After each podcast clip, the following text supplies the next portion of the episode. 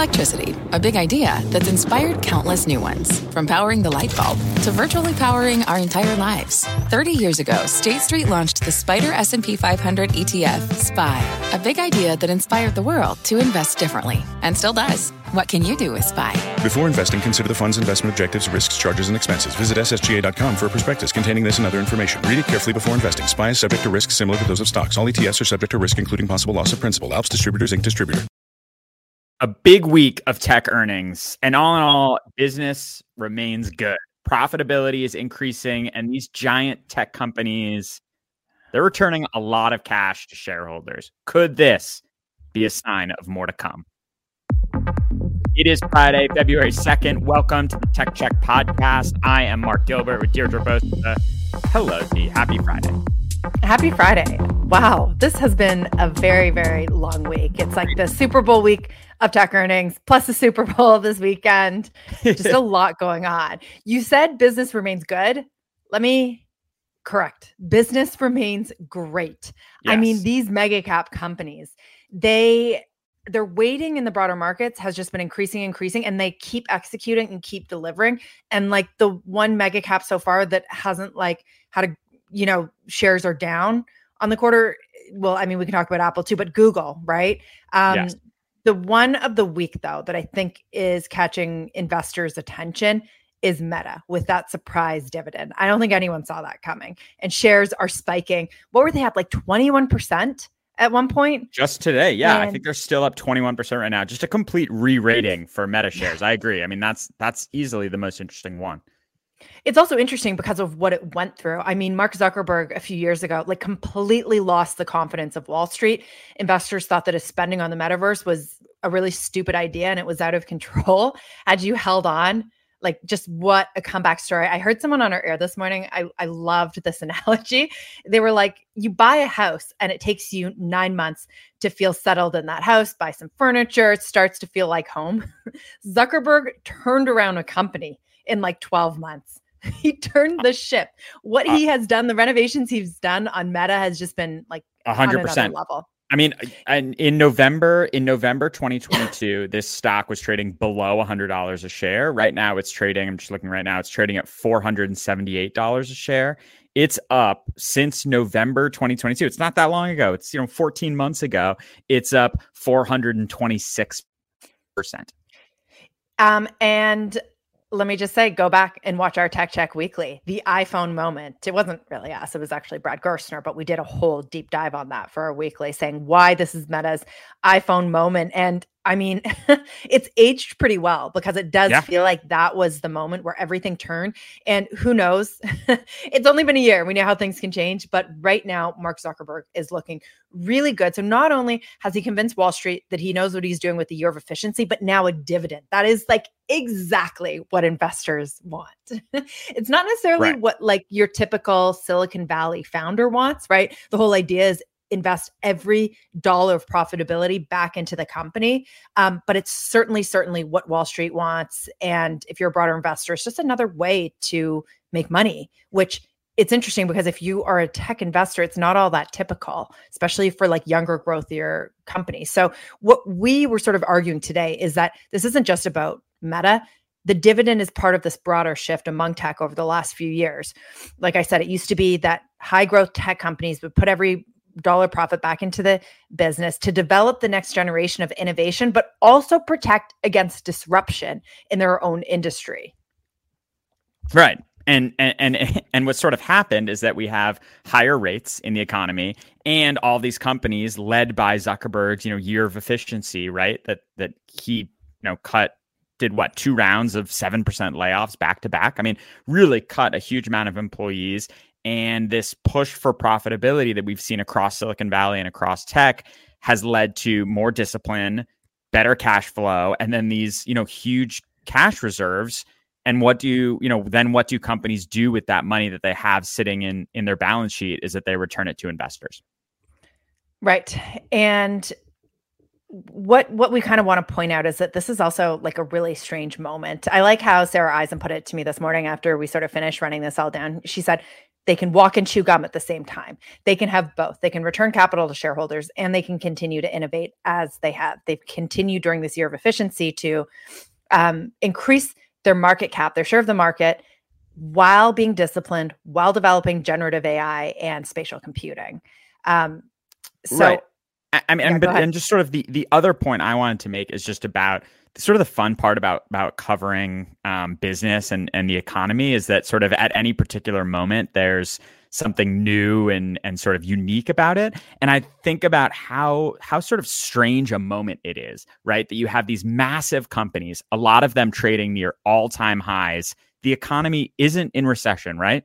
Their companies are doing well consumers are spending and yet because of what just happened in 2021 coming out of COVID, coming out of you know zero interest interest rate phenomenon, coming out of these fears of an economic slowdown that were always just around a corner, uh, coming after all of these interest rate changes, they're all focused on profitability. So you have all these companies, you know, trading at all time high. The economy is doing great, and yet everyone's you know cutting costs as if we're in the middle of a recession and so right. what what is the outcome of of that sort of perfect strange storm is that you have high performing companies also with a ton of cash exactly know, and, and meta is just such a good example because of the super six let's call it we're, we're leaving tesla aside for a moment it's the youngest. It's the youngest company. It should still be more in growth mode than say like a Microsoft or Apple, but it's also younger than a Google, right? Um, Google would be like the next youngest in that number. And so Microsoft and Apple, they've had capital return programs for a long time. Google and Amazon, they their lack of a robust capital return program is glaring after this move from Meta. So it got us thinking, could Meta surprise dividend pressure Google and Amazon to do the same? Um, Meta was founded in 2004 so that's partly why its dividend was such a surprise last night. But let's talk about Amazon, why it doesn't have a capital return program. It's been around for like nearly 30 years, but it didn't actually start posting consistent profits until 2015 when its high margin AWS cloud unit started making up for narrow margins in e commerce. And can, even can then, just, yeah. Can I just say, like, how strange a moment it is that we're talking about an Amazon capital return program? Right? like a couple years ago, the whole point of Amazon was that they ran, you know, the the like meme around Amazon, right, was that they ran at a huge loss.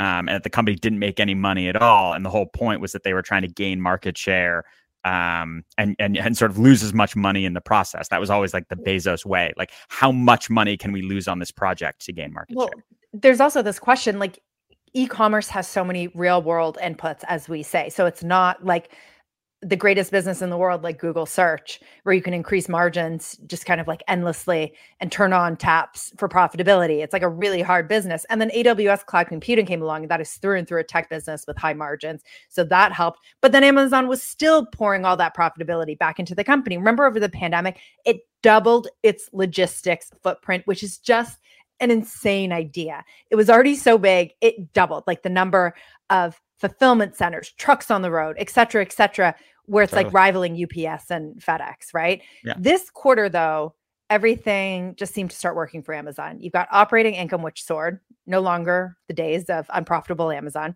You've got better e-commerce margins. We could do an hour on this alone. How e-commerce margins went from like under 3% to something like 8%. That's just an amazing feat.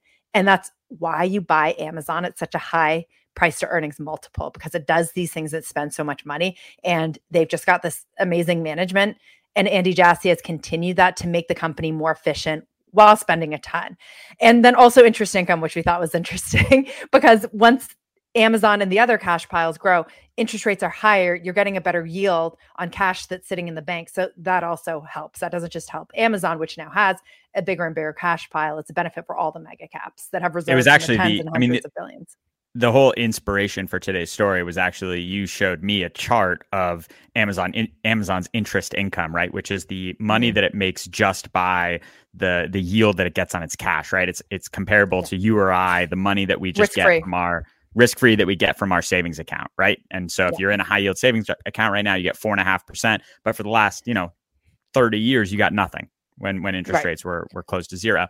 The zero um, yeah, and and you showed me this chart that you know Amazon's has been negative forever, and then all of a sudden this quarter they're actually making some some interest income.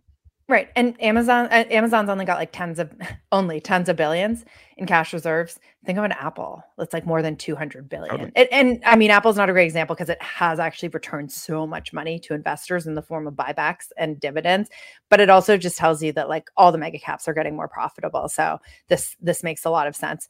Alphabet um, is such an interesting one because it has a buyback program, but it has resisted issuing a dividend for years. And it's so funny over the last few quarters, when I get on the phone with the CFO, Ruth Porat, after earnings, I always ask, What's your capital allocation plan? What's your capital allocation plan? Are you going to do a dividend? Are you going to do a dividend? She's like, No, we're happy. But you have to wonder now if the pressure's on, right? And it's it's kind of like this crazy mind shift for an alphabet because this is such a classic Silicon Valley company, particularly in the culture put the profits back into moonshot ventures like self-driving cars and internet balloons that moonshot factory called other bets that is so unique to alphabet Right. I mean, I I think sort of taking a step back here, right? Apple already has its massive capital return program. Microsoft has a, a pretty strong uh, dividend and share buyback. Now you've got Meta. Um, and you have you know nvidia has a has actually a pretty small one but it's had one for a while and it is producing a lot of cash it is you know in particular has sort of seen this like moonshot growth the last couple of years so i think it's a bit of an outlier and i agree that really the two to watch are amazon and alphabet and it is just such a i'm gonna use sort of a like a gen z I- phrase it's a it's a vibe shift right it's a vibe It's like shift. i a- actually it's like a thought about using that yeah it's like a complete change of of how investors view these companies how these companies managements view themselves and and sort of like maybe a, an inflection point for what these companies are like they're going from the young growthy Totally. innovative parts of society to you know are they the new ge and and sort of these like big Mhm. conglomerates that are just sort of steady steady companies that are going to return cash to shareholders they're mature, right? And that's the point about um, Meta and Google, which are the younger, growthier ones. Um, but I, I, I wouldn't. Let me say, I'll go on record. I would not be surprised to see Alphabet do a dividend sometime over the next year or so, especially because all these companies they're like really taking cues from Wall Street. You've seen that with Google early this year with the layoffs, with the focus on efficiency. Um, so a little bit of a wonky topic for us today, but we love it. We think that capital allocation plans are really interesting, especially for these tech companies. Um, certainly, we'll be talking about it as we go forward. And tech earnings isn't over, Mark. So we'll be back with more. and check out our weekly later today on Google search and when if any of the disruptors and you know new younger Big week companies for that. Gen AI can Let me come just say, yeah, the crown of Google search. we decided to do this on Sunday, and then like the headlines kept rolling it out to support it. So it'll be a really good piece. Make sure you catch Yeah. that, and we'll see you on Monday. Have a good weekend, D. Life is a highway, and on it there will be many chicken sandwiches. But there's only one McCrispy. So go ahead and hit the turn signal if you know about this juicy gem of a detour.